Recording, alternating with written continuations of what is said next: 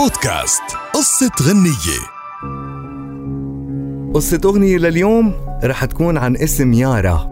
وقت اللي منذكر اسم يارا الكل بيتذكر أغنية السيدة فيروز اللي عنوانها يارا الجدى يلها صفر يعني عم تحكي عن بنت شقرة. القصيدة اللي كتبها الشاعر سعيد عقل وغنتها السيدة فيروز بتحكي عن بنت يتيمة الأم والأب. وهالبنت الحلوة عندها خي صغير. هي تحملت مسؤوليته بعد وفاة أمها وأبوها. ورغم أنه يارا كانت بعمر المراهقة ولكنها تحملت مسؤولية أخوها بكل محبة وحنان لغاية مصار كبير.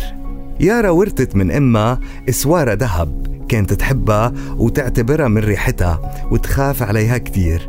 ورغم أنه هي وأخوها تحملوا الجوع كتير ما فكرت أنه تبيعها ليوم ما قدرت يارا تأمن أكل لإلها ولأخوها أبدا لمدة يومين وخوفا على حياة أخوها راحت وباعت الإسوارة.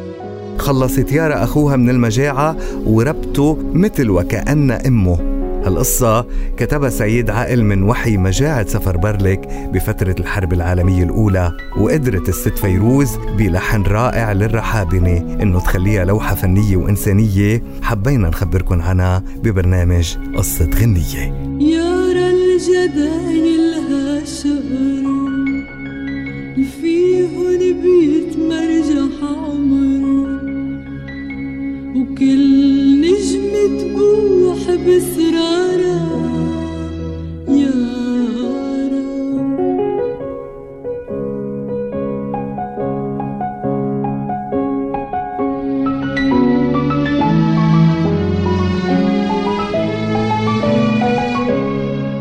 يارا الغفيعة زندها خيا الصغير وضلت